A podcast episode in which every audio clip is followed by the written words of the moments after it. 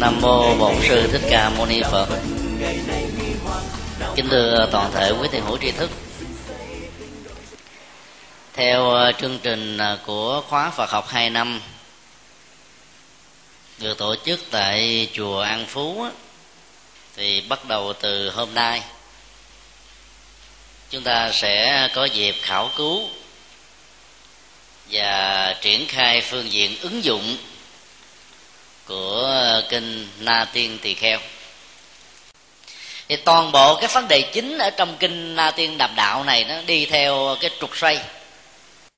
Một bên là đặt câu hỏi và một bên trả lời.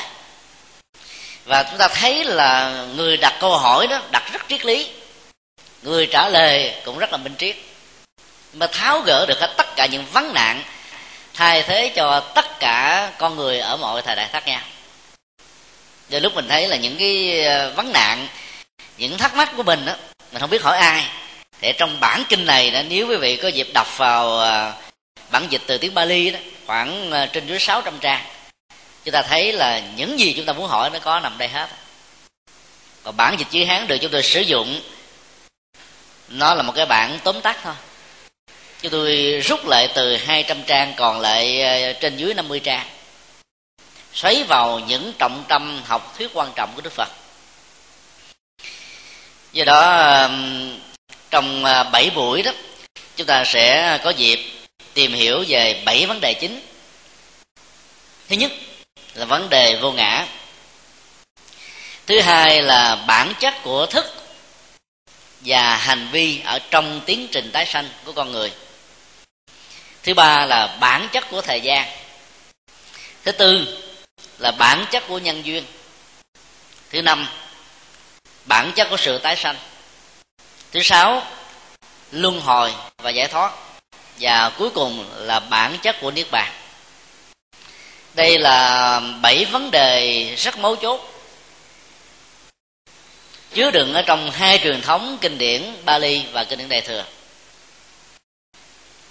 Trước khi đi vào bản kinh á, quý vị nên lưu tâm một điểm là trong truyền thống kinh tạng Bali, tác phẩm này là tác phẩm duy nhất do một vị cao tăng giảng dạy là được nâng lên ngang tầm với kinh điển của Phật nói. Chứ thường các tác phẩm do các vị cao tăng biên soạn hoặc là giảng thuyết đó, chỉ được gọi là luận thôi. Các vị bồ tát lỗi lạc cũng chỉ được gọi là một vị luận sư. Những tác phẩm của các vị bồ tát được gọi là một uh, luận phẩm. Trong khi đó phật giáo nam tông theo văn hệ bali đã nâng tác phẩm này lên thành kinh điển vì tầm quan trọng và những lý giải ở trong cuộc đối thoại đàm đạo triết lý giữa phật xin lỗi giữa nhà vua và nhà sư na tiên đó. Giống như là cách thức đức phật triển khai và giảng dạy cho đồ chúng của ngài trong lúc ngài còn tại thế, còn à, tại thế. Cho nên vì tầm quan trọng nó mà nó được gọi là kinh. Nó được quan niệm một cách tương đồng với một cái bản văn rất quan trọng trong truyền thống của trung hoa, đó là kinh pháp bảo đàn. Thì đây cũng là một cái tác phẩm duy nhất của các vị cao tăng trung quốc được nâng lên ngang tầm với phật nói thay vì nói là luận pháp bảo đạt thì ta gọi là kinh pháp bảo đạt. Thì hai tác phẩm này có hai phong cách khác nhau. Nếu như trong à, pháp bảo đàn đó phương pháp luận là dựa trên uh, triết học buông xả tháo gỡ hết tất cả mọi chấp trước của con người dựa lên trên tinh thần vô niệm vô tướng vô trụ để giúp cho hành giả được an lạc thảnh thơi thì ngược lại ở trong bản kinh na tiên đó, cái phương pháp luận bắt đầu bằng một cuộc đối thoại. Liên hệ đến những vấn đề mà con người trong mọi thời đại đều quan tâm và thắc mắc. Như chúng tôi vừa liệt ra bảy vấn đề mấu chốt đó. Giá trị phân tích của ờ, cuộc đối thoại này quá cao cho nên được gọi là kinh. Và đây là cái điểm quan trọng để chúng ta thấy là cái giá trị đóng góp của nhà sư na tiên rất lớn. Về à, tác phẩm bản kinh này đó nếu quý vị có nhu cầu thì à, chúng tôi sẽ gửi mỗi người một bản kinh tụng hàng ngày. Và nó nằm vị trí thứ à, 21 ở trong 49 bài kinh. Đây một tài liệu tham khảo rất cần thiết cho quý phật tử theo học bài kinh này. Để hỗ trợ nữa thì à, chúng tôi đã có nhờ các à, nghệ sĩ thanh kim huệ, ngân huệ, bích phượng, hoàng tuấn và thiện nghĩa đã đọc xong bản kinh này rồi. Tuần sau thì chúng tôi sẽ gửi tặng cho mỗi vị một à, đĩa cd âm thanh về bản kinh này. Để nếu ai bận rộn không có thể về đọc đó, quý vị có thể vừa làm công việc trong gia đình vừa nghe và khi nghe như vậy chúng ta sẽ thấy là từ câu từ chữ từ cách lý luận dẫn chứng phân tích đó, giúp cho chúng ta làm sáng tỏ vấn đề rất lớn. Cho nên sự hỗ trợ đó sẽ giúp cho người học đó có thể học một cách à, có chiều sâu hơn. Thông thường khi chúng tôi triển khai một bản kinh chúng tôi sẽ không đi theo cái công thức truyền thống nghĩa là không đọc từng câu từng chữ rồi phân tích mà dựa vào à, chủ đề chính của à, từng à, nội dung căn bản ở trong tác phẩm để gửi đến tất cả chúng ta. Và thông qua đó đó, triển khai phân tích phương diện ứng dụng.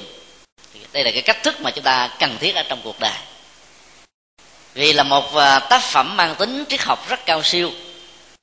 Do đó, nếu chúng ta chỉ đơn thuần phân tích về phương diện triết học không đó chúng ta sẽ thấy nó không có gần gũi với cuộc sống đời thường của mình. Cho nên cái phần à, phân tích triết lý sẽ được kéo theo sau là phần phân tích ứng dụng. Và cái mảng thứ hai này đó chính là nhu cầu cần thiết. Hay nói cách khác đó là chúng ta tìm thấy được giá trị đạo đức học trong triết học phật giáo. Là nêu triết học như là một tiền đề quan trọng để từ đó nó giải quyết các vấn nạn liên hệ đến đời sống đạo đức thì chúng ta sẽ học bản kinh này theo à, tinh thần vừa nêu. Thì trước nhất chúng ta sẽ đi vào à, chủ đề quan trọng nhất của bản kinh, đó là bản chất của vô ngã. Học thuyết vô ngã là một học thuyết ừ, triết lý rất cao siêu được đức phật khám phá và phát minh sau khi ngài giác ngộ vô thượng bồ đề học thuyết này đi ngược hoàn toàn với ờ, các học thuyết có trước đó của truyền thống kinh điển Vệ Đà và tất cả các trường phái triết học có trước và cùng thời với ờ, Đức Phật Thích Ca. Cũng có thể nói là trong tất cả các triều lưu uh, triết học đông tây kim cổ đó học thuyết vô ngã là học thuyết duy nhất đã phân tích tính uh, tổ hợp của mọi sự vật hiện tượng trên cuộc đời này. Trong đó có con người tư tưởng và mọi sự mọi vật đều không có một thực thể thường hằng và bất biến. Mục đích ừ, và giá trị đạo đức của việc ờ, giới thiệu học thuyết vô ngã đó chúng ta sẽ được học trong lúc phân tích về bài kinh này do đó là chúng tôi ờ, sẽ triển khai dưới góc độ ứng dụng. Và rất mong quý vị cứ ghi chép được gì thì cứ ghi chép, chứ không có bản để ờ, chúng ta đọc từng câu để chép bài. Mà cũng không có việc là ghi lên bản để hỗ trợ, mà chỉ phân tích. Do đó quý vị phải chịu khó về đọc trước bài kinh, hoặc là quý vị nghe trước bài kinh. Thì nhờ đó vào trong lớp chúng ta sẽ ờ, dễ dàng theo kịp được bài học bản chất của học thuyết vô ngã là trọng tâm của triết lý phật giáo. Sở dĩ gọi là trọng tâm á, vì à, nó đã phá thủng được tất cả các mệnh đề triết học của bà là môn giáo. Bà là môn giáo cho rằng có một nguyên nhân khởi thủy là nguyên nhân đầu tiên tạo ra sơn hà dạng vật, trong đó có con người. Quý nhân đầu tiên đó được mệnh danh là phạm thiên. Nói theo ngôn ngữ dân gian của việt nam là ông thượng đế. Các tôn giáo nhất thần và hữu thần nói chung đều cho rằng thượng đế là người sáng tạo ra muôn vật. Con người chỉ là một phật thủ tạo, nhà cửa đất đai, dạng vật, mọi sự vật mọi sự việc, thậm chí đến hạnh phúc và khổ đau, những diễn biến ở trong cuộc đời của từng con người diễn ra như thế nào đều được xem là một định mệnh dưới sự sắp đặt thưa nhưng không lọt của ông thượng đế. Các trường phái triết học của phương tây cổ đại đi ngược lại truyền thống bà la môn ở chỗ đó, họ truy nguyên cái gốc rễ của vũ trụ vào một trong các nguyên lý, hoặc là đất, hoặc là nước, hoặc là gió, hoặc là lửa. Triết học di vật biện chứng của thời hiện đại quy kết nguồn gốc của vũ trụ vào vật chất. Trong khi đó, các trường phái triết học trước đây đó lại quy kết nó vào tâm. Nhà phật cho rằng tất cả mọi học thuyết truy nguyên nguồn gốc khởi thủy của vũ trụ vào một nhân tố nào hay là một ờ, cái tính đầu tiên nào đó đều rơi vào sự sai lầm. Và đạo phật đã giới thiệu một học thuyết mới mang tên là duyên khởi, tức là tất cả mọi sự vật hiện tượng, trong đó có con người trên cuộc đời này, nương tựa vào nhau, hình thành, phát triển, tồn tại, thay đổi, biến diệt và tạo thành một cái mới với một tiến trình gồm bốn bước như vừa nêu. Cho nên, nó rất là gần với học thuyết của khoa học, ở chỗ là vật chất không tự sinh ra, không tự mất đi. Hay là tất cả mọi sự vật hiện tượng không tự sinh ra, không tự mất đi, mà chỉ chuyển đổi từ cấu hình này, dạng thức này sang cấu hình và dạng thức khác thôi. Tùy theo điều kiện, môi trường, hoàn cảnh như vậy học thuyết vô ngã là một trong những uh, triết học quan trọng của nhà phật để phá vỡ những quan điểm cho rằng là có một đấng sáng tạo đã hình thành ra con người. Vì người ta đã mệnh danh đấng sáng tạo là nguyên nhân đầu tiên tạo ra mọi nguyên nhân nhưng lại không được tạo ra từ bất kỳ một nguyên nhân nào. Nếu chúng ta chịu khó đặt câu hỏi thượng đế là đấng sáng tạo thì ai tạo ra thượng đế? Thì lúc đó đó, các nhà triết học bà la môn giáo sẽ lý giải rằng vì thượng đế là nguyên nhân khởi thủy, cho nên không có ai tạo ra thượng đế. Tất cả các cách đặt vấn đề về ai tạo ra thượng đế đều sai lầm. Vì lấy kiến thức hạn hữu của con người, lấy lý luận giới hạn của con người, đặt đến vấn đề tuyệt đối của thượng đế là một điều sai. Khi người ta đưa ra học thuyết như vậy người ta đã bịt miệng, các triết gia không cho các triết gia phản biện để chứng minh về cái nguyên nhân khởi thủy là sai. Đức phật là người đầu tiên trong lịch sử nhân loại đã dõng dạc tuyên bố rằng là không có một nguyên nhân đầu tiên. Đã gọi là nguyên nhân thì nó phải gồm có nhiều yếu tố, nhiều điều kiện. Cái gì được hình thành bằng nhiều yếu tố và nhiều điều kiện đó, cái đó được kinh điển nhà phật gọi bằng một cái từ tương đương thứ hai là vô ngã. Khái niệm vô ngã được hiểu ờ, theo hai nội dung căn bản. Thứ nhất về phương diện nhận thức luận và thứ hai về phương diện đạo đức học. Về phương diện nhận thức luận đó, tất cả mọi sự vật hiện tượng nào được hình thành bởi nhiều yếu tố nhiều thành phần khác thì cái đó được gọi là vô ngã về phương diện vật lý. Ví dụ như ờ, cái ly nước này khi chúng ta quan sát nó dưới góc độ của một người bình thường, chúng ta sẽ thấy đây là một cái khối à, thủy tinh. Có một cái lỗ trũng. Nhờ sự trũng của nó đó, nước và các vật liệu được chứa đựng, giúp cho chúng ta có thể à, qua được cơn khát, hoặc là tạo ra một chức năng nhất định nào đó. Chúng ta thấy đây là một cái ly và nó là một cái khối thống nhất, duy nhất, bất biến ở trong bản chất của nó so với cái bình cái chai cái bàn cái ghế và các vật dụng khác.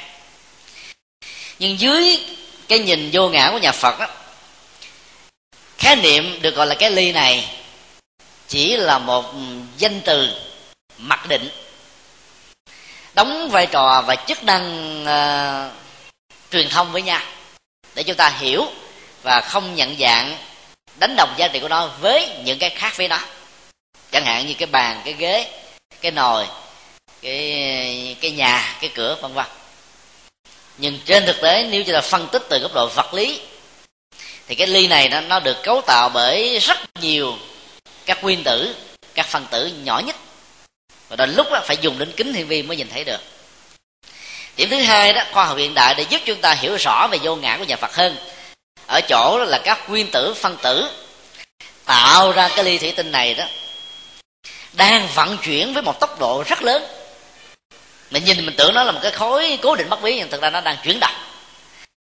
Và giữa chúng đó có một khoảng cách rất lớn lớn hơn rất nhiều so với kích thước của từng nguyên tử và phân tử tạo ra nó.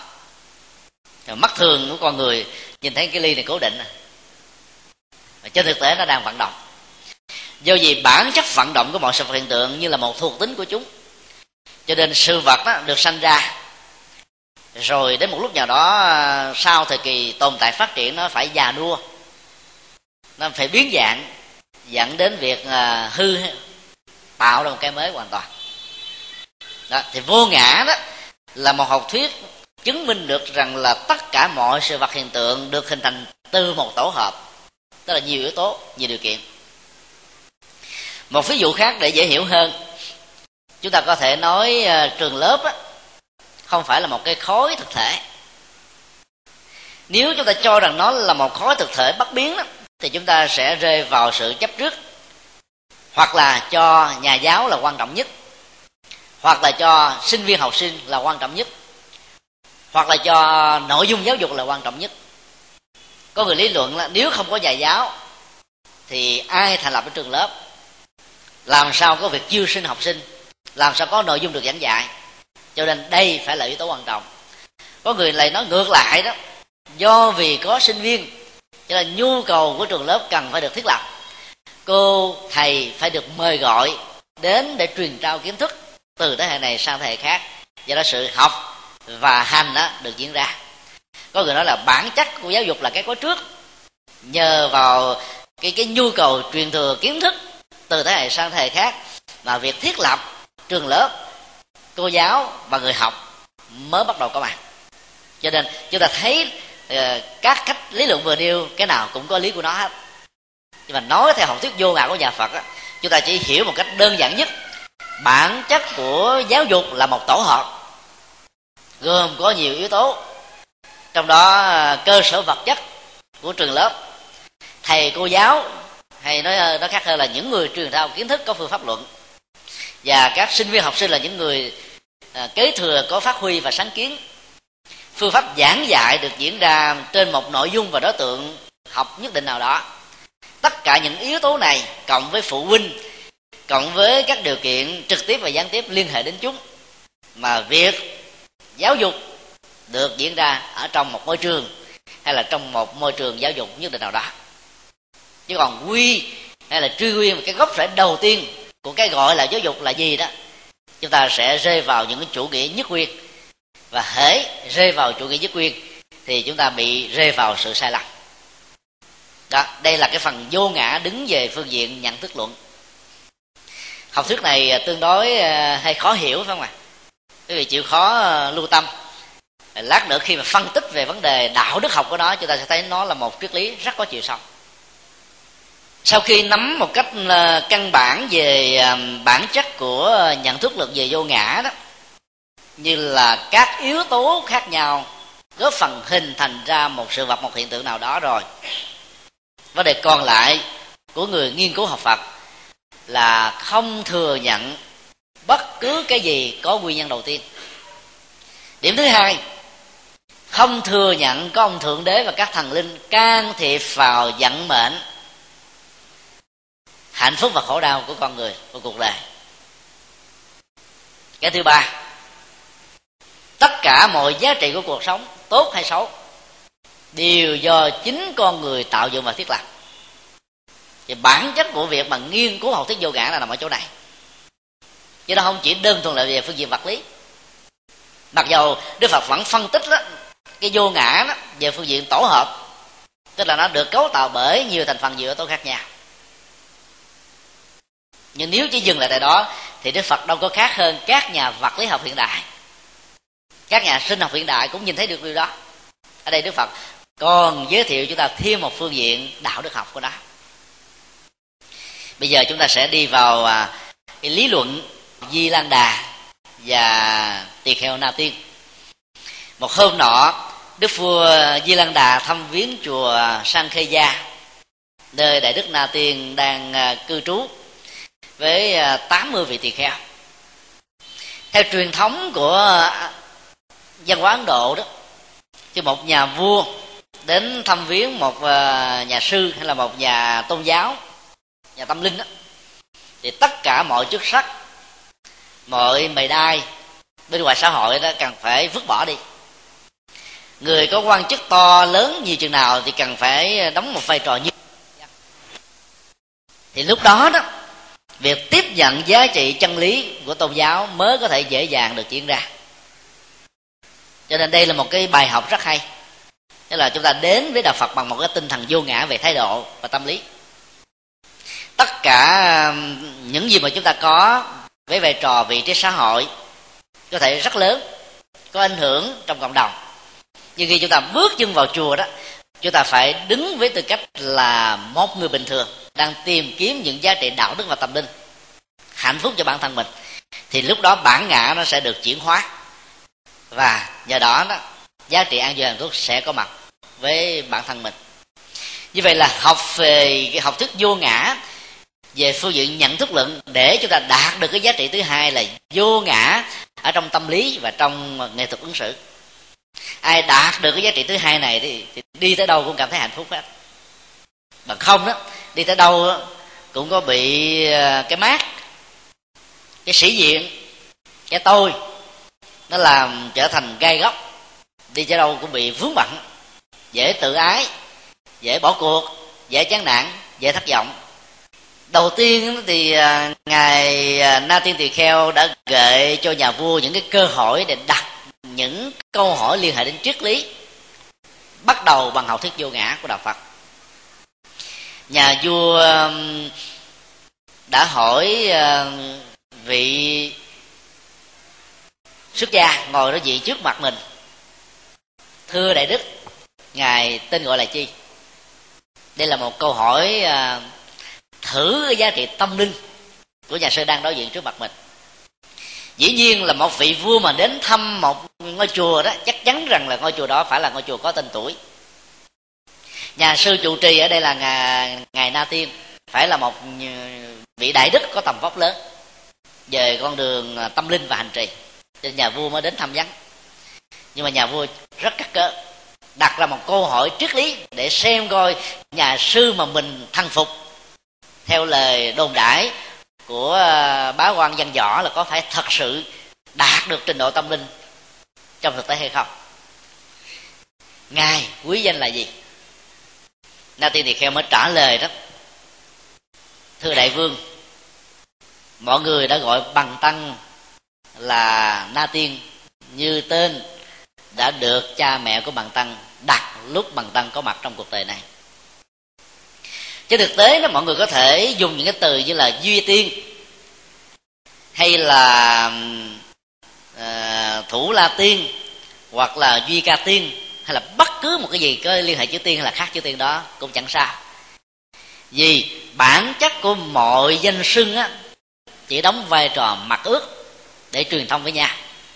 Vì trong lòng thực tại của nó, không có một cái tôi nào đang hiện hữu và ngự trị. Và vừa nghe câu trả lời như thế này là biết rằng giá trị tâm linh và kiến thức tâm linh của ờ,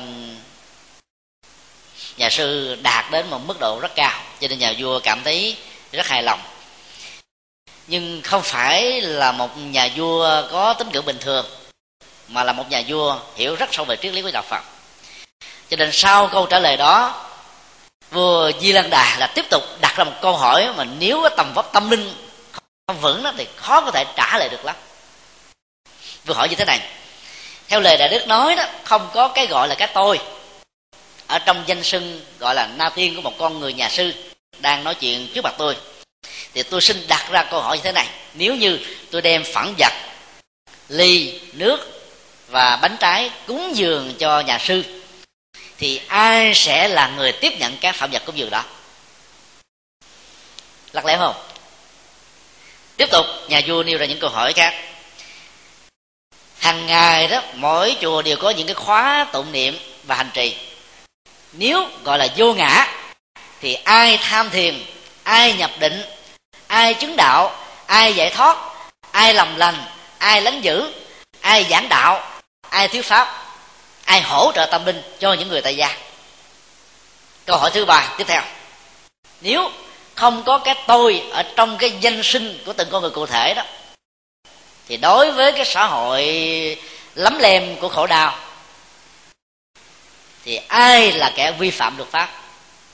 Chẳng lẽ tất cả những kẻ xấu, giết người, trộm cướp, giật dọc nói láo rượu chè, ma túy, đâm thê chém mướn, đều không có cái tôi để chịu trách nhiệm trong những hành vi mang lại khổ đau cho chính họ và những người khác? Ba câu hỏi này à, đã đi vào trọng tâm của cái học thuyết vô ngã của đạo phật mà vốn rất nhiều người không hiểu được học thuyết này, đã lấy đó như là những cơ sở nền tảng lý luận phủ định học thuyết vô ngã của đức phật. Thì theo quý phật tử đó, quý vị sẽ trả lời như thế nào trước ờ, vấn nạn của đức vua đã đặt ra? Bản thân của nhà vua đã dựa vào cơ sở lý luận của tỳ kheo na tiên.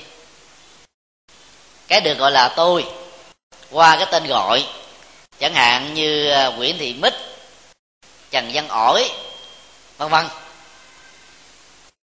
Tượng trưng cho giới tính nam và nữ ở trong nền văn hóa đặt tên của người việt nam chẳng hạn. Ở trong tất cả các nền văn hóa trên thế giới này dựa vào cái họ và chữ lót á, chúng ta có thể biết được rằng thân tộc của người đó ra làm sao. Họ thuộc giới tính nam hay nữ.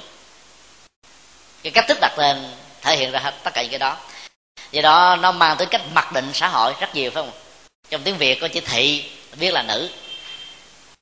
Có chữ văn và những cái chữ khác biết là nam và nếu như chúng ta dựa vào cứ khư khư, vào cái cấu trúc đó đó, đôi lúc chúng ta sẽ bị lầm.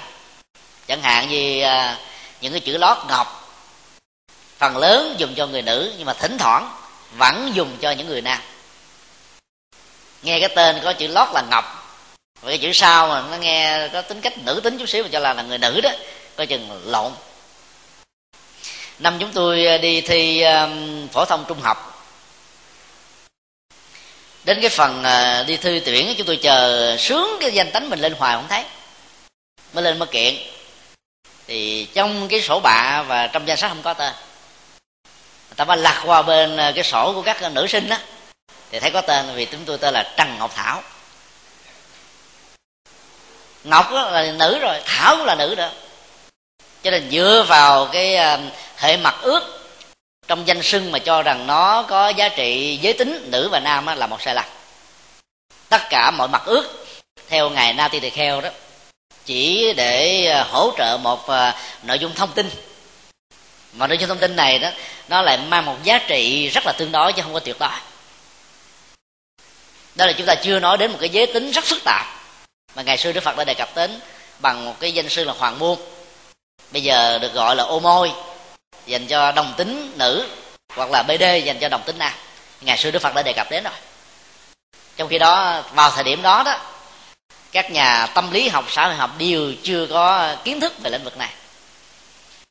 Vì trong tình huống này, chúng ta thấy là dựa vào danh xưng ờ, tên tuổi để mà gọi giới tính nam nữ là hoàn toàn trật bởi vì cái cấu hình vật lý đó là người nữ, nhưng mà tính cách người đó là nam. Và ngược lại, cấu hình vật lý là nam, nhưng mà tính cách và tâm tình của người đó lại trở thành nữ. Cái công nghệ giải phẫu giới tính ngày nay ở hoa kỳ và chắc phát triển rất mạnh ở thái lan trong mấy năm trở lại đây đó để giúp cho người ta mạnh dạng giải phẫu để ờ, thay đổi tính cách giới tính của mình điều đó đã dẫn đến hàng loạt những sự thay đổi khác về phương diện pháp luật. Như Việt Nam hiện nay vừa cách đây khoảng 10 hôm đó, báo chí đã nêu ra hai trường trường hợp đầu tiên, thứ nhất là bd cắt tiền. Là một ờ, ca sĩ đang lên hiện nay. À, về việc thay đổi giới tính. Trước đây là một người à, nam về phương diện khai sanh bây giờ đã giải phẫu thẩm mỹ trở thành một người nữ.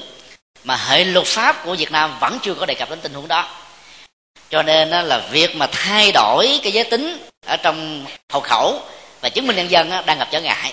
Và do đó, việc kết hôn đó có thể không được luật pháp bảo hộ. Và các nhà làm luật việt nam đã phải à, đau đầu cho vấn đề xác định việc chuyển đổi giới tính. Và nếu chấp nhận tình huống đầu tiên này đó, thì sẽ mở cái cửa à, cho việc thay đổi giới tính được diễn ra một cách à, sâu rộng hơn cho nên là vấn đề để chúng ta biết là mọi danh xưng liên hệ đến cái tôi của một con người nào đó đó, chỉ có giá trị mặc ước tương đối chứ không có sự tuyệt đối. Khi chúng ta chấp nhận cái giá trị mặc ước tương đối đó, thì chúng ta sẽ thoát khỏi à, quan niệm chấp trước trong một cái danh sưng và từ đó nỗi khổ niềm đau trong sự sắp trước liên hệ đến cái tôi đó, nó nó sẽ không có mặt để bám víu ví dụ như à, người có tinh thần tự ái và tự trọng quá nhiều đó thì theo tâm lý học nhà phật đó, gọi là cái người có bản ngã. Tự trọng cũng là người có bản ngã đó. Cái tâm lý học phương tây người ta cho là người có tự trọng là người có nhân cách. Họ dùng một cái từ à, self esteem còn người mặc cảm đó thì họ cũng dùng cái từ à, tự trọng nhưng mà thêm một tính từ. Thấp là low low self esteem là người có mặc cảm. Ý muốn nói là cái ý thức và tôn trọng một cái tôi sẽ làm cho con người trở nên có lòng tự tin. Họ làm cho người ta có lòng tự tin nhưng mặt khác á, cái lòng tự tin đó đã trưởng dưỡng một cái tôi quá lớn ở trong các mối quan hệ ứng xử. Cho nên nó tạo ra những ờ, sự gặp ghề và trục trặc trong các mối quan hệ khác. Và nhà phật nói đó người có lòng tự trọng nếu ờ, không khéo phát huy đó, sẽ trở thành người có quá nhiều gai góc, bởi vì cái cá tính người đó rất mạnh. Và lấy họ làm trung tâm, lấy họ làm thước đo cho tất cả các mối quan hệ. Và do đó ờ, cái chủ nghĩa độc đoán buộc mọi người khác phải theo mình sẽ trở thành gai góc ờ, làm thương tổn hạnh phúc trong quan hệ giữa con người với con người. Chúng ta thấy ừ, ngài na tiên đã không trả lời một cách trực tiếp vào vấn nạn ba vấn đề mà đức vua di lan đà đang đặt ra. Nếu mỗi một con người đều được gọi là vô ngã đó thì ai sẽ là người tiếp nhận mọi sự vật? Ai sẽ là người làm lành lánh dữ? Ai sẽ là người chịu trách nhiệm pháp luật trừng trị trước những hành vi xấu ác? Cái nghệ thuật lý luận như thế này là một cái rất hay nếu ngài na tiên trả lời trực tiếp đó, có lẽ là nhà vua sẽ không thuyết phục lắm đâu.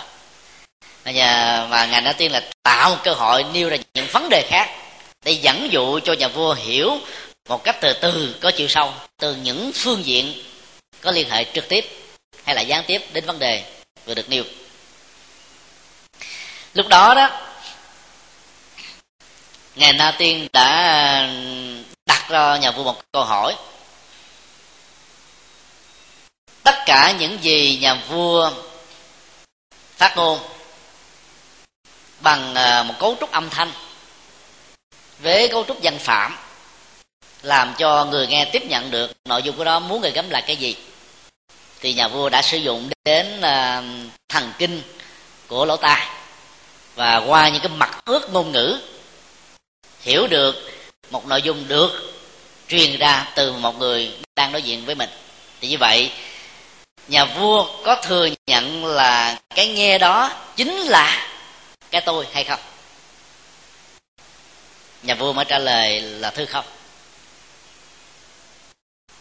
Ở đây, nó có một vấn đề tâm lý liên hệ đến nỗi khổ niềm đau của con người thông qua mối liên hệ giữa ngôn ngữ và cái lỗ tai, tạo ra rất nhiều sự rắc rối chúng ta có thể hiểu một cách rất là dễ dàng rằng cái lỗ tai này không phải là cái tôi, vì nó chỉ là một bộ phận thôi. Nếu mình đánh đồng cái lỗ tai này và cái thần kinh của cái lỗ tai về chức năng nghe là cái tôi tổng thể đó, chúng ta đã sai lầm, ai cũng hiểu được điều đó. Nhưng mà trong ứng xử chúng ta lại vấp phải mà chúng ta lại không hay. Ví dụ như có một người nào đó kêu tên đích danh mình bà nguyễn thị a là cái người rất xấu châu đó mình là người tốt. Thì bà quỷ tha đó, nếu chấp vào cái danh sưng quỷ tha chính là mình, thì bà đó sẽ nổi lên cái bồ đề gai cảm thấy mất thiện cảm với người trêu chọc mình, phê bình, chỉ trích, hoặc là nói xấu, làm cho mình nản lòng thắt chí ở trong những con đường tốt đẹp như đời đó. Đây là điều mà ai cũng dễ dàng bị bắt phải. Mặc dù chúng ta biết rằng là không thể đánh đồng cái lỗ tai với cái gọi là tôi, nhưng mà thể nói đến một danh sưng liên hệ đến tên của mình là mình cảm thấy nhột nhạt và khó chịu rồi.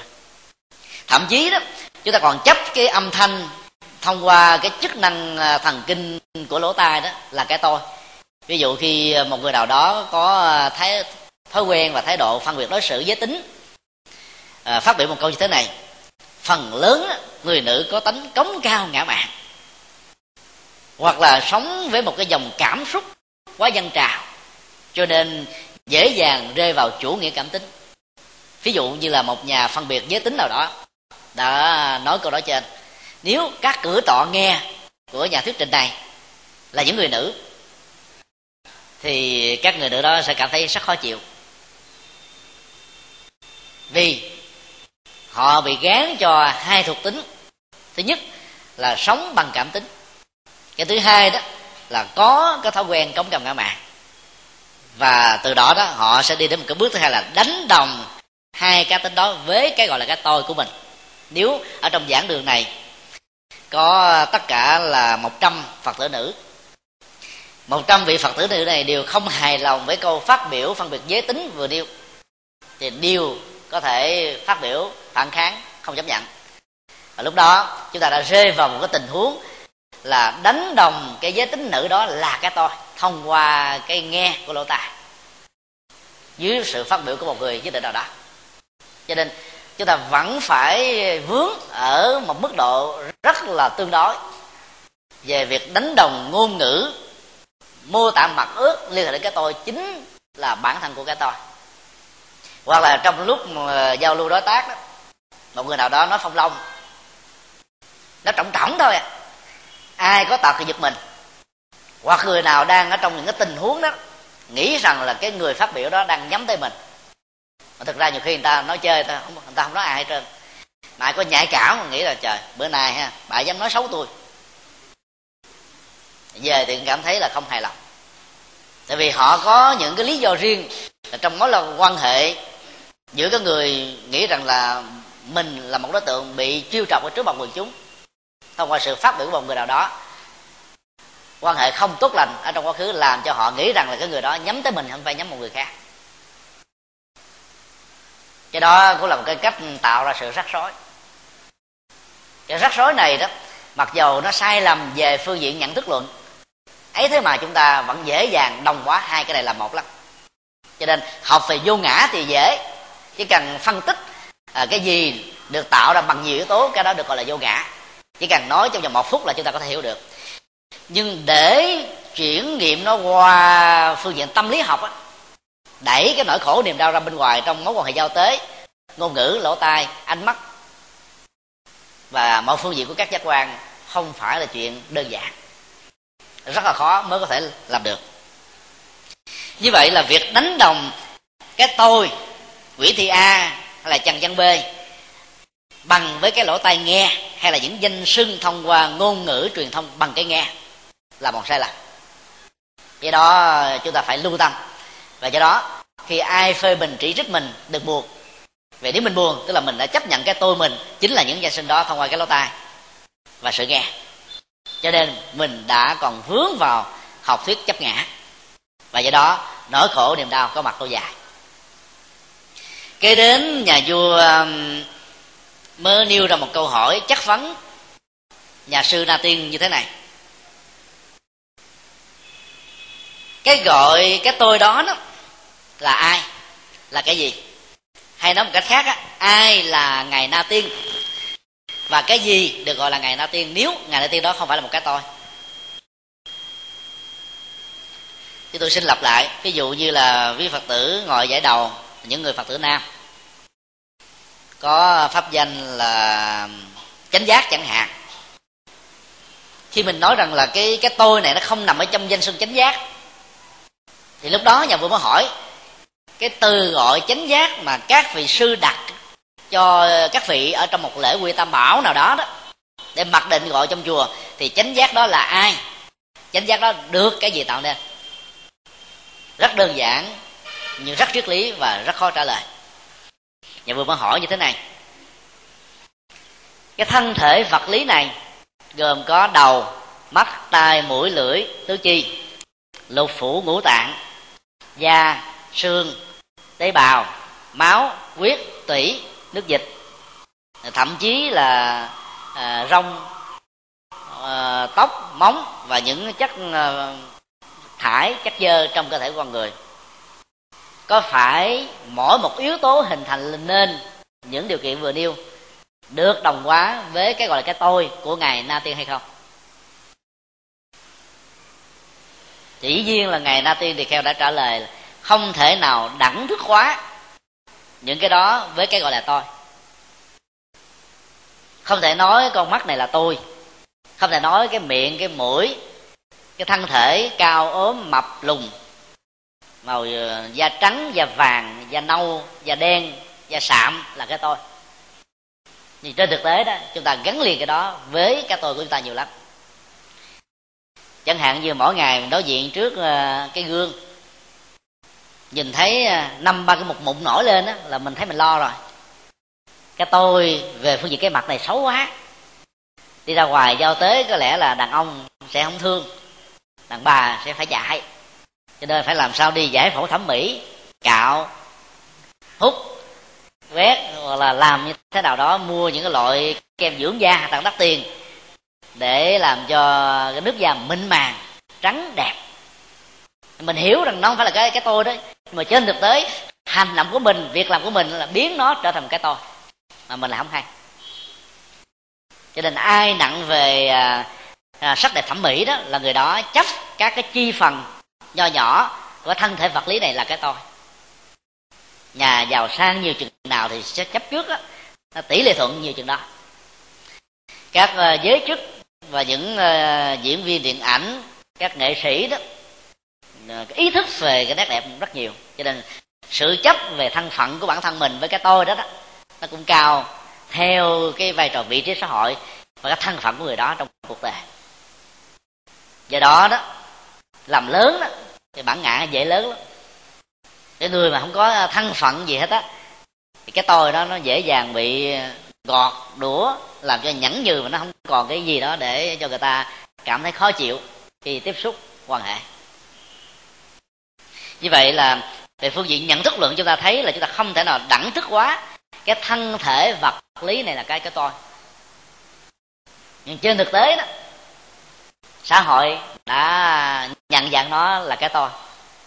Ví dụ như là khi một người nào đó chết đó, cái thân thể hai thước này đó sẽ nhận dạng là ông nguyễn nguyễn văn a hay là bà nguyễn thị b. Ví dụ trong nạn à, sóng thần, động đất, lũ lụt quả hoạn, mất mùa, rồi cái chết được diễn ra, thì người ta đi nhận dạng tử thi. Qua cái cấu trúc à, dna nếu như thân thể người đó bị cháy sụi, không còn các cái cấu hình nào đó để nhận dạng ra là cái người abc thì người ta phải dùng đến à, các cái mẫu pháp y dna để mà xác định người đó là người nào chứ nghĩa là người ta đã thừa nhận cái thân thể vật lý này là một cái tôi. Về phương diện y học. Này, về phương diện sinh đức học. Thì tất cả những cái đó đó, nếu mình hiểu từ góc độ phật giáo, đặc biệt là bản kinh na tiên tỳ kheo này, nó như là một cái hệ mặt ước để giao tế thôi, chứ đừng đánh đồng nó về phương diện thật. Khi người ta đánh đồng nó về phương diện thật đó, thì người ta là chăm chút cái thân thể này nó quá mức. Thế giới ngày nay có khuynh hướng chăm chút đó và xem cái thân thể này là thượng đế các hình thức tổ chức lễ um, hoa hậu thế giới hoa hậu hoàng vũ đó đã mặc nhiên thừa nhận cái thân thể này là cái quý nhất trên cuộc đời đối với giới nữ. Cho nên bao nhiêu tiền bạc ta đổ dồn vào để ca tụng cái sắc đẹp đó. Và dĩ nhiên là nó cũng có rất nhiều cái sự trục trặc cái phấn nạn xuất hiện từ việc mà tôn sùng sắc đẹp như là một ông thượng đế. Tức là trên các giá trị của các phương diện khác. Do đó học về học thuyết vô ngã là trước nhất là chúng ta không có đánh đồng cái thân thể vật lý này là cái tôi. Và do đó chúng ta thoát khỏi được việc chấp trước vào thân thể như là chủ nghĩa ở phương tây đã làm. Chẳng hạn như họ um, đã um, bảo hiểm cái con mắt, lỗ mũi, miệng, thân thể vật lý nào đó với một cái giá tiền rất cao. Mà nếu ai sơ ý và đụng vào làm chày xước là ảnh hưởng đến nét đẹp đó đó, thì sẽ phải đền bù rất nặng. Như các diễn viên điện ảnh Hollywood họ bảo hiểm các chi phần cơ thể với một cái giá tiền rất cao. Để mỗi khi nó có bị trục trặc á, hay tai nạn giao thông xảy ra đối với họ, thì họ sẽ nhận một cái khoản đền bù khá lớn. Thì đó là một cái cách thức chấp trước về thân thể vật lý. Ngày nay cái công nghệ make up, tức là làm trang sức điểm cho những người vừa qua đời đó đã phát triển mạnh ở các nước phương tây thì cũng là cái cách thức đẳng thức hóa thần tài vật lý này với cái tôi. Bình thường có nhiều người má cốp da nhăn đau bệnh tật xương thì tiêu tụy nước da thì tái mét không có đẹp gì cả. Nhưng mà khi chết á thì à, công nghệ âm công đó, đến sẽ dùng son phấn các hóa chất rồi bơm những cái loại thuốc tiêm vào trong cơ thể con người làm cho nước da của đó trở nên hồng hào mập, đẹp, trắng trẻo vô cùng. Thì cái đó cũng là cái cách đẳng thức quá cái thân thể vật lý này với cái tôi. Nhưng mà về phương diện tái sanh, thì nó là một sự trở ngại rất lớn cho các hương linh. Các hương linh đó, có thể nghĩ là lúc mình sống là mình đâu đẹp như thế đó đâu. Bây giờ chết rồi, thấy đẹp quá mà không tin vào cái nét đẹp của mình, cho nên tiếc nuối, không chịu vẫy tay chào cho nó một cách chỉnh diện thì đó quý phật tử nhớ rằng khi mình có qua đời thì dặn cái con cháu đừng có gắn cái răng vàng kim cương ngọc sòn vào trong tay chân của mình. Như là các phong tục ngày xưa. Cũng đừng gắn những uh, kỷ niệm phật quý báu. Thậm chí là những cái trang phục mà người đó tâm đắc nhất trong cuộc đời đó vào trong cái hộp. Thì cái đó nó gợi là những cái kỷ niệm đẹp. Và do đó nó làm cho thần thức á, của hương linh bám víu vào những thứ này như là một thực tại. Và do đó tiến trình tái sinh sẽ gặp rất nhiều vấn đề sau khi uh, ngài na tiên đã phủ định việc đẳng thức hóa mắt tai mũi lưỡi thân lục phủ ngũ tạng với cái gọi là tôi thì nhà vua đã tiếp tục hỏi na tiên bằng hai câu rất hóc búa. Thưa đại đức cái được gọi là tôi đó đó có tồn tại trong cái tổ hợp nhân thể gồm năm thành phần mà kinh phật đã nêu ra đó là thân thể, cảm xúc, ý niệm quá vận hành tâm và nhận thức phân biệt. Đây là năm từ chúng tôi dịch nghĩa thoát từ ờ, sắc, thọ, tưởng, hành và thức. Những cái từ này phần lớn quý phật tử đã hiểu thì chúng tôi không có phân tích nhiều, mà chỉ nói về cái nội dung mấu chốt ở trong cái cách lý luận đó, để làm thế nào chúng ta học được cái học thuyết vô ngã về phương diện đạo đức thì ngài na tiên mới trả lời đó việc đẳng thức hóa cái thân thể vật lý này với một trong năm yếu tố hoặc là thân thể hoặc là dòng cảm xúc hoặc là ý niệm quá hoặc là nhận thức phân biệt hoặc là sự vận hành của tâm đều sai giống như nhau. Hay cho rằng đó, cái tôi đó là một cái tổng thể của năm cái này thì sự sai lầm cũng ít nhiều liên hệ giống nhau. Đẳng thức quá cái thân thể vật lý này là cái tôi là sai lầm rồi bởi vì trong cơ thể con người nó gồm có hai thành phần phần vật lý và phần tâm lý. Phần tâm lý đó thì gồm có bốn nhóm hay là bốn yếu tố cảm xúc, về vui, buồn và trung tính. Nó gắn liền với hạnh phúc và khổ đau của con người.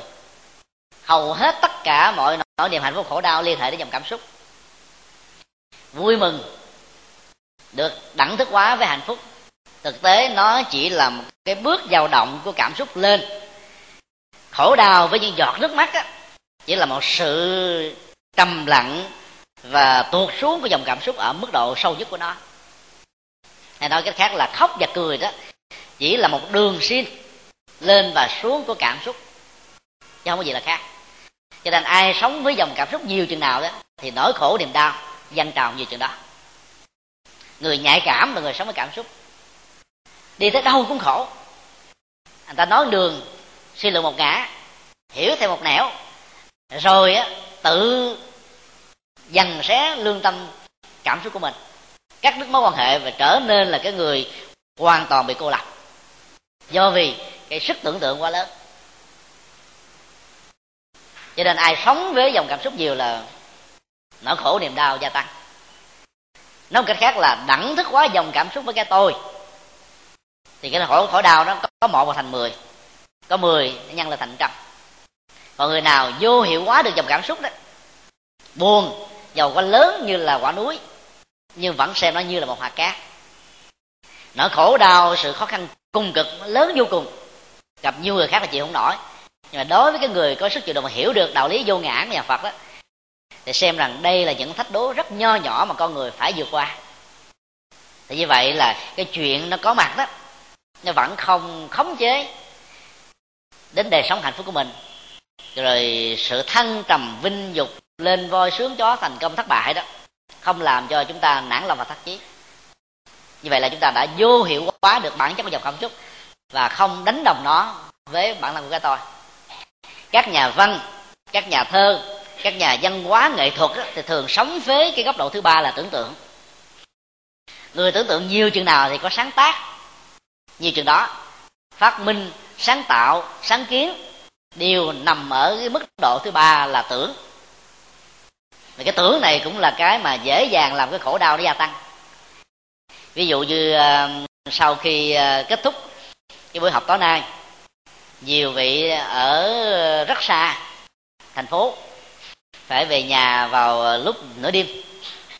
Đi mình nghe tiếng gió xào xạc tác động vào các cái hàng cây. Nếu là một người có tưởng tượng và trước đó xem nhiều bộ phim ma cái tưởng rằng là đang đi sau lưng mình là một con ma. Thì sự tưởng tượng đó sẽ làm cho người này khiếp đảm sợ hãi và đánh mất hết tất cả mọi hạnh phúc. Cho nên nó là bản chất của tưởng đó. Có thể làm cho cái mức độ dân trào cảm xúc lên cao độ nhất của đó mà biết cách quán tưởng theo tinh thần nhà phật đó, thì chúng ta sẽ tạo ra vô vàng công đức và mang được lệ lạc cho bản thân mình rất nhiều.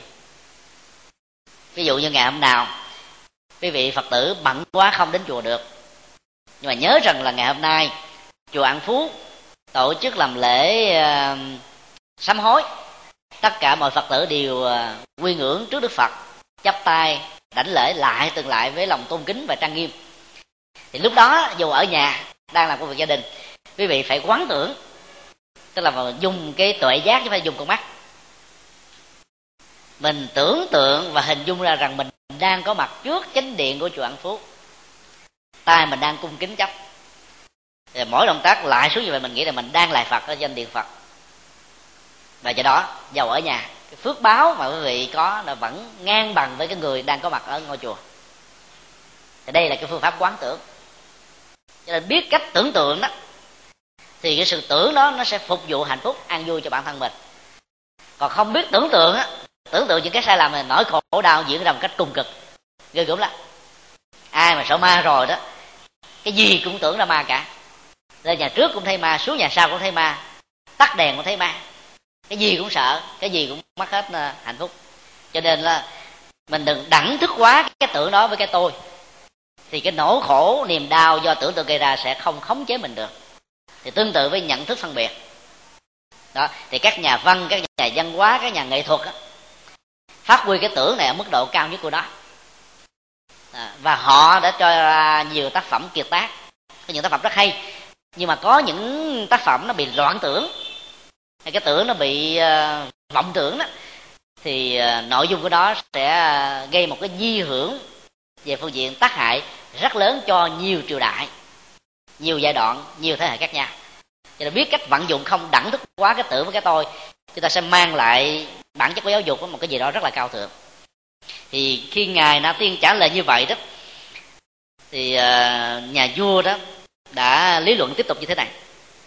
Thưa đại đức, hồi nãy giờ cẩm đã hỏi một cách rất tương tận về 32 thể trượt, rồi năm yếu tố tạo ra con người 18 yếu tố tạo ra thế giới vật chất, cũng đều bị đại đức phủ định rằng nó không tương đương với cái gọi là tôi. Thì điều này uh, chậm đã hiểu và quán tự cũng thấy rằng như vậy. Nhưng xin hỏi nếu cái gọi là tôi không phải là ngài na tiên mà ngài na tiên không phải là cái tôi đó đó thì nó có phải là một tổ hợp của những cái này hay là nó tồn tại ngoài cái tổ hợp của những cái này? Ngài na tiên cũng không trả lời một cách trực tiếp. Ngài hỏi là vì đại vương là một nhà vua của trăm họ. Chắc chắn rằng là khi đến đây đó đại vương đã đi bằng xe. Nhưng mà theo phong tục tập quán á khi đến chùa đó nhà vương phải bước xuống và đi chân không. Từ cổng chùa vào đến ngay chánh địa phật. Thì rõ ràng ít nhất là nhà vua đã mượn cái phương tiện của chiếc xe. Bây giờ bằng tăng xin hỏi nhà vua rằng cái gọi là chiếc xe đó đó nó chính là cái gọng cái mui cái sườn cái bánh à, hay là tất cả những yếu tố như vừa điêu thì nhà vua trả lời là bạch đại đức, không thể đánh đồng bất cứ một yếu tố nào như đại đức vừa nêu ra bằng cái tên xưng gọi là chiếc xe. Đại đức na tiên tỳ kheo trả lời cũng tương tự như vậy. Xe chỉ là một danh xưng, dùng để ám chỉ cho một vật và chức năng của nó là vận chuyển con người từ một địa điểm a đến một địa điểm b nó được hình thành bởi rất nhiều yếu tố.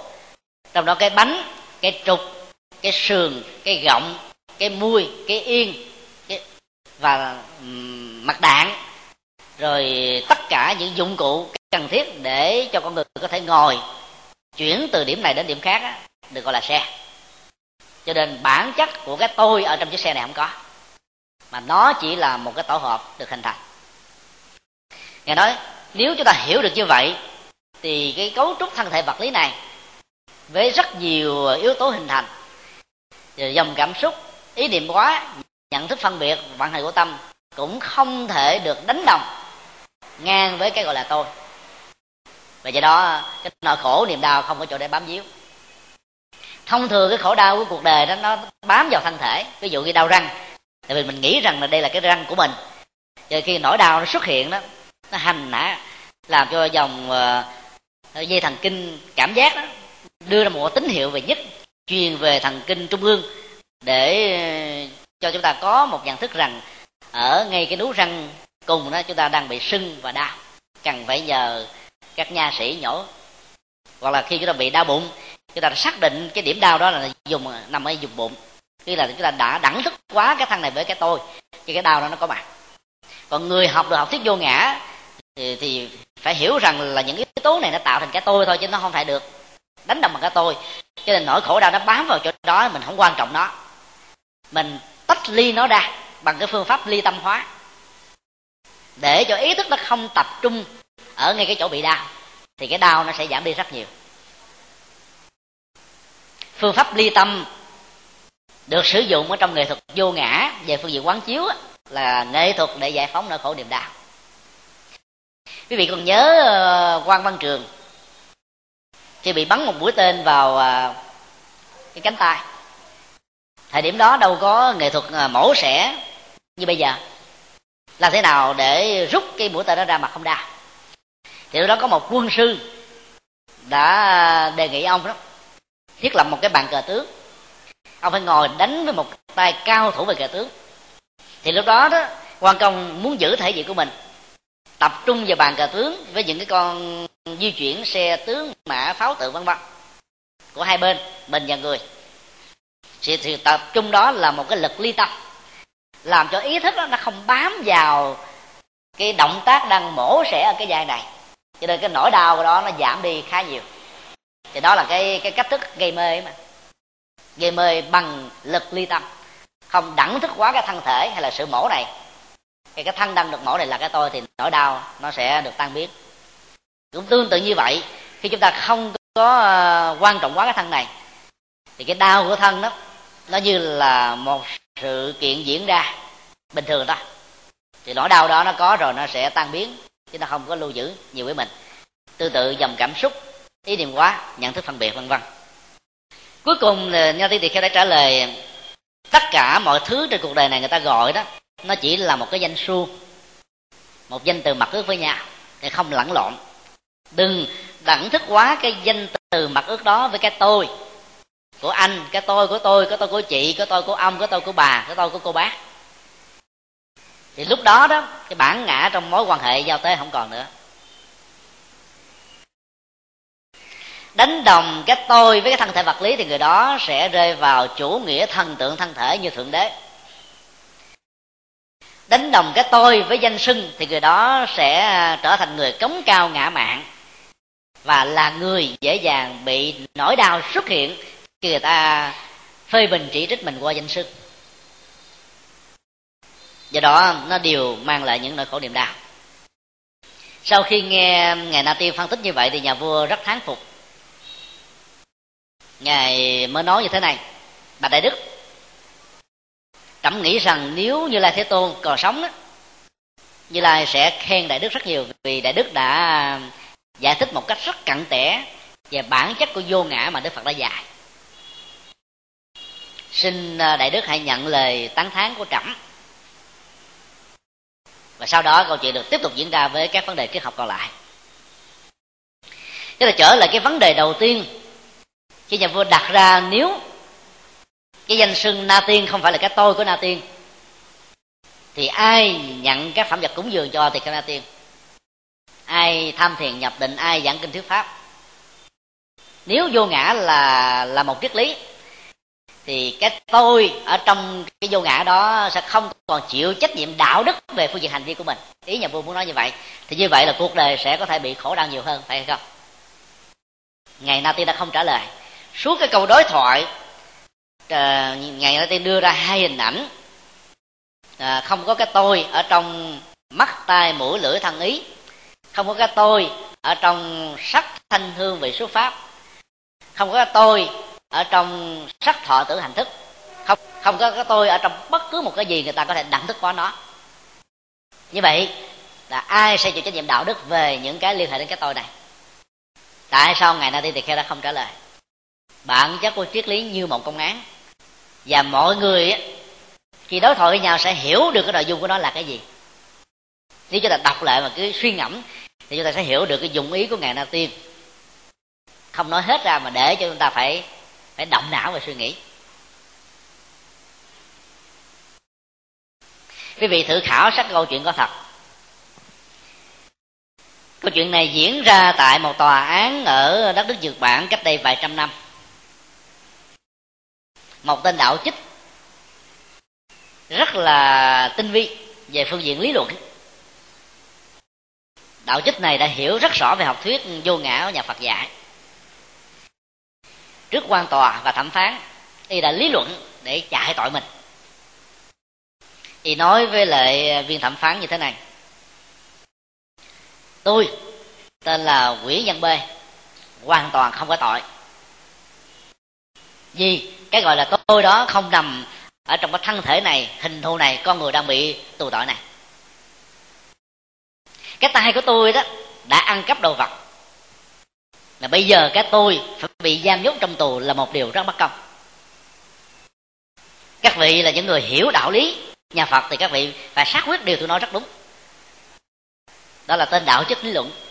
Lấy học thuyết vô ngã của nhà phật để biện hộ cho tội lỗi của mình viên quan tòa và thẩm phán đó là những người phật tử thường thành nó nói là chúng tôi chấp nhận theo điều ông vừa điêu nếu ông nói rằng là cái tôi của ông đó không có vi phạm luật pháp mà chỉ có bàn tay đã tạo ra động tác ăn cắp và do đó giam nhốt một cái tôi của quỷ nhân b ở trong nhà tù á, là một sai lầm á, thì xin ông hãy chọn một trong hai cách.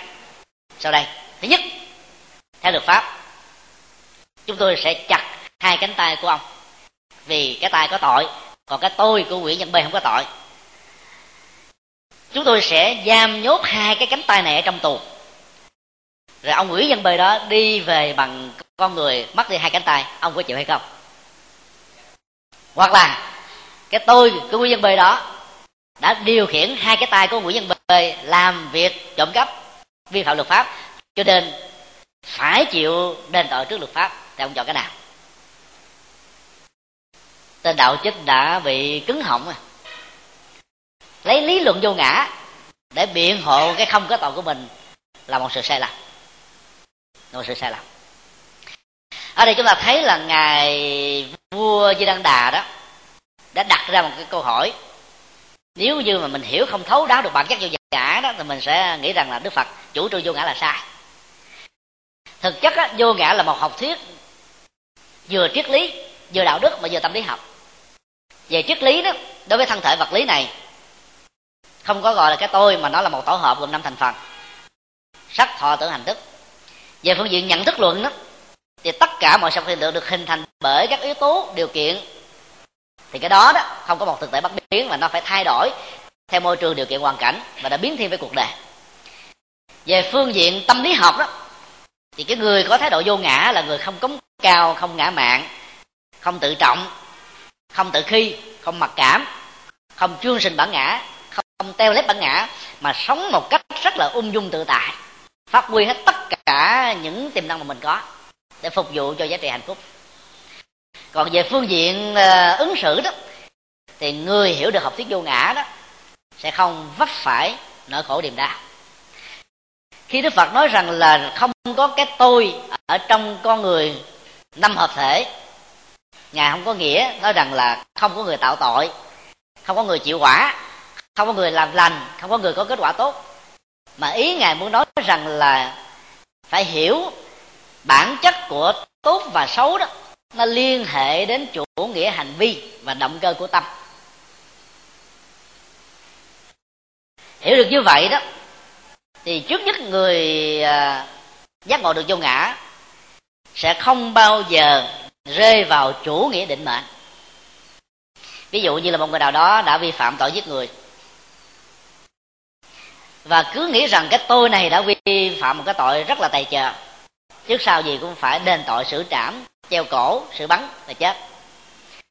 Cho nên kể từ khi bị giam tử tù đó, người đó đã mất hết cái nhuệ khí và mất hết sự sống. Họ không còn nghĩ mình có cơ hội làm mới là cuộc đời. Vì đã đẳng thức quá cái định mệnh. Việc giết người bằng cái ờ, sự xử trảm mà mình không thể nào dùng thoát khỏi. Cho nên kể từ đó, họ đã bị mặc cảm tội lỗi chi phối và khống chế. Chấp vào cái tôi có thật đó đó, là chấp vào một cái gì đó không thay đổi. Vì vậy đó đánh mất cơ hội để làm mới cuộc đời. Chúng ta có thể ứng dụng một cách rộng hơn là người mà chủ trương cái tôi là cái cá tính của mình. Đến lúc đó là cái, cái tính tôi nó vậy chịu chịu thôi. Thì người đó là người chấp cái tôi rất lớn. Khi nghe người khác giải bài phân tích góp ý cho mình thì mình trả lời một cái câu rất là lạnh lẽo. Tính tôi vậy. Ông chịu không chịu thôi bà chịu không chịu thôi. Không chịu đi chơi với người khác. Thì mình đã đẳng thức quá cái thói quen trong ứng xử tâm lý và hành động của mình như là một cái tôi bất biến mà trên thực tế nó luôn luôn thay đổi. Lúc vui thì nó khác lúc buồn thì khác phải không? Cái tánh khí của mình nó đâu có khi nào nó giữ nguyên đâu. Khi chúng số độc đắc á, trời nó mừng húm, mà khi mà chúng gió, mua hoài không trúng số thì cho là chúng gió, thì mặt buồn so buồn sọ à. Ấy thế mà mình vẫn có thói quen là đánh đồng cái cá tính đó là cái tôi. Cho nên là người hiểu được vô ngã sẽ không bao giờ rơi vào chủ nghĩa định mệnh. Chủ nghĩa định mệnh là sự hiểu lầm về nhân quả hiểu nhân quả là một hình học mặt phẳng, là một điều sai. Hành động mặt phẳng nghĩa là mình nhìn thấy sao thấy vậy. Ví dụ mình nói là ăn cắp một người nào đó 50 quan tiền, đề sau kiếp sau sẽ bị người khác ăn cắp lại. Là mặt phẳng, tức là nó không hề có thay đổi. Trong khi đó đức phật nói đó, hành động của con người nó bị thay đổi theo à, cảm xúc và nhận thức. Lúc đầu đó, do vì không hiểu được đạo đức cho nên bàn tay này đã ăn cắp, giết người, lừa dối. Nhưng sau đó đó, hiểu được đạo rồi. Thì bàn tay này chính là bàn tay bố thí, cúng dường, giúp đỡ, mang lại điều lành, lẽ phải cho người khác. Thì bàn tay này đã chuộc lại cái lỗi lầm mà nó đã tạo ra tội lỗi trước đây. Cho nên cái luật bù trừ về nhân quả đã làm cho cái tội ăn cắp trước đó đó, nó không bị trả một cái quả xấu. Đó là nhân quả. Nó là luôn luôn biến đổi theo tâm thức và nhận thức con người trong khi đó các người nghĩ là cái cá tính mình sao nó là như vậy đó, sẽ chấp nhận một định mệnh. Và họ sẽ không bao giờ có những nỗ lực để thay thế nó. Cho nên họ không có gọi là mới cuộc đời, là mới hạnh phúc, là mới cảm xúc, là mới mối quan hệ. Điều thứ hai đó là cái chủ nghiêm mặc cảm về tội lỗi đó sẽ không có mặt ở những người hiểu được học thuyết vô ngã. Mình biết rằng là những lỗi lầm trong quá khứ đó có thể được thay đổi thay đổi bằng chính nhận thức lỗi lầm của mình. Ý thức về một việc làm nào sai thì việc làm sai đó được tháo gỡ mấy mươi phần trăm. Vấn đề còn lại là làm mới cái sai đó bằng hành vi đó làm. Chỉ còn cái người mà không hiểu được đạo lý nhân quả đó khi làm sai rồi bắt đầu tự trừng phạt cảm xúc mình đi đọt thân thể vật lý này làm cho nó đau nó đớn. Có khi thì họ à, đập đầu vào tường vào chán tự đấm vào cơ thể, nghĩ rằng mình đã làm tội lỗi tây trời. Và do đó sự hành hạ thân xác vật lý, bây giờ cảm xúc không mang lại cho họ một đường lối giải thoát nào. Mà ngược lại làm cho họ ngày càng khổ đau, mà cái nghiệp quả đã gieo trồng là không được tháo gỡ. Giá trị thứ ba của người hiểu được đạo lý vô ngã đó sẽ thoát khỏi cái chủ nghĩa công thần. Khi nhà vua đặt ra câu hỏi, nếu không có cái tôi ở trong danh sưng của một con người nào đó, thì ai làm lành, ai đánh giữ ai hưởng được quả báo tốt. Thì cái bản chất học thức vô ngã là giúp cho những người làm lành đánh giữ đó không có tự hào hãnh diện về những điều mà mình đã làm tốt cho cuộc đời. Nên, cái tôi và tâm lý đó, nó không có trương sình lên. Thì lúc đó đó, càng sống kim hạ, càng sống thoải mái càng sống dễ gần gũi quần chúng chừng nào thì cái nhân cách và giá trị của người đó được cuộc đời đề cao chừng đó.